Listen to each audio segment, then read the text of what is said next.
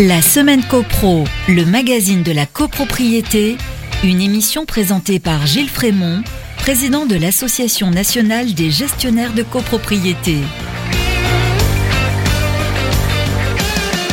Bonjour à tous, ravi de vous revoir. Vous écoutez votre émission copropriété préférée sur Radio Imo. Bienvenue dans la semaine copro. Cette semaine, on continue la série Le décret de 67 en condensé, section 4. Le syndic, c'est la minute juridique, mais tout de suite, on commence avec l'actu de la semaine.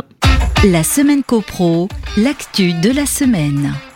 L'actu de la semaine, c'est l'ordonnance numéro 2022-1611 du 22 décembre 2022 relative à l'accès et à la qualité des eaux destinées à la consommation humaine. Cette ordonnance prévoit quelques modifications de la loi du 10 juillet 1965. Ce texte s'intéresse à la transmission des factures d'eau par les syndics aux copropriétaires et par les bailleurs aux locataires dans le parc privé lorsque le contrat de fourniture d'eau n'est pas individualisée. À cet effet, elle introduit des modifications de la loi de 65 précitée ainsi que de la loi du 6 juillet 1989 relative au rapport locatif d'habitation. À savoir, le nouvel article 24-11 de la loi de 65 prévoit que lorsque le contrat de fourniture d'eau n'est pas individualisé, ce qui est le cas, le syndic a l'obligation de transmettre à chaque copropriétaire la facture établie dans les conditions prévues à l'article L 2224 12-1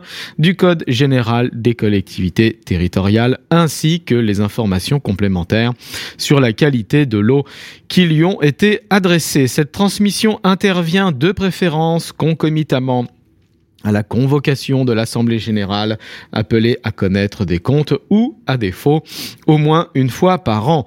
Selon l'article 6-3 de la loi du 6 juillet 1989 et le grand 1 de l'article L 442-3 du Code de la construction et de l'habitation, en l'absence de contrat de fourniture d'eau individualisé, le bailleur est tenu quant à lui de transmettre au locataire la facture ainsi que les informations complémentaires sur la qualité de l'eau qui lui ont été adressées concomitamment à la communication du décompte des charges ou à défaut une fois par an Pareil, dans le secteur privé, l'article 6-3 de la loi de 1989 contient un alinéa final au terme duquel, lorsque le logement est situé dans un immeuble relevant du statut de la copropriété, le bailleur doit transmettre au locataire les informations qu'il a reçues dans les conditions précitées. À ce stade, cette obligation d'information n'est assortie d'aucune sanction, ce qui est heureux car cette information est très facilement accessible sur Internet.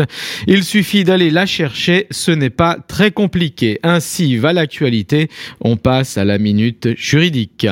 La semaine copro, la minute juridique. On continue la série, le décret de 1967 en condensé, section 4, le syndic. On parle des articles 28 à 39-1. Article 28, les fonctions de syndic peuvent être assumées par toute personne physique ou morale.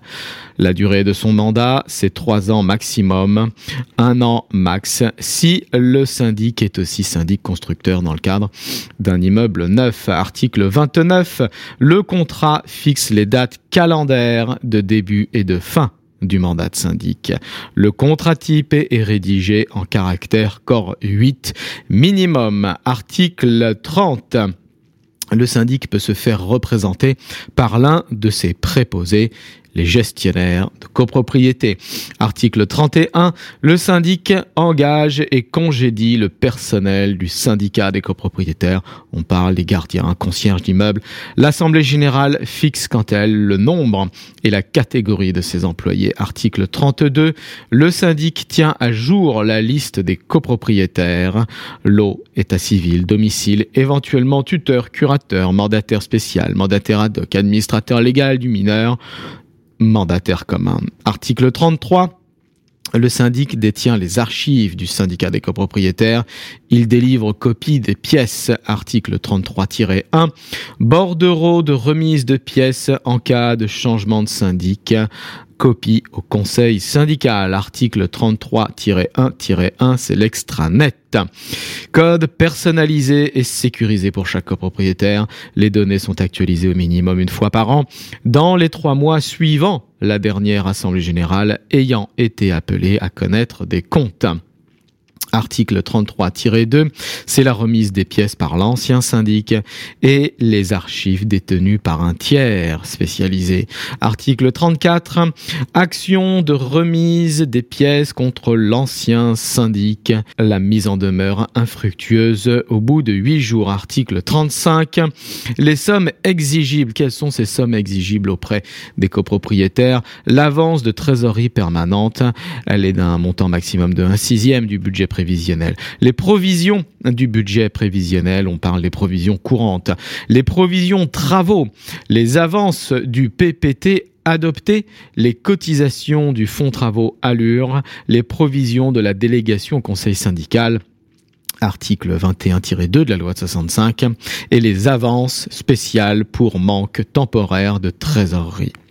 Le syndic provisoire, provisoire peut exiger une première provision après épuisement de celle-ci, il peut se faire rembourser les dépenses réelles. Article 35-1, l'Assemblée générale décide du placement des fonds. Article 35-2, le syndic adresse à chaque copropriétaire un avis préalablement à la date d'exigibilité de la provision. On appelle ça l'appel de fonds.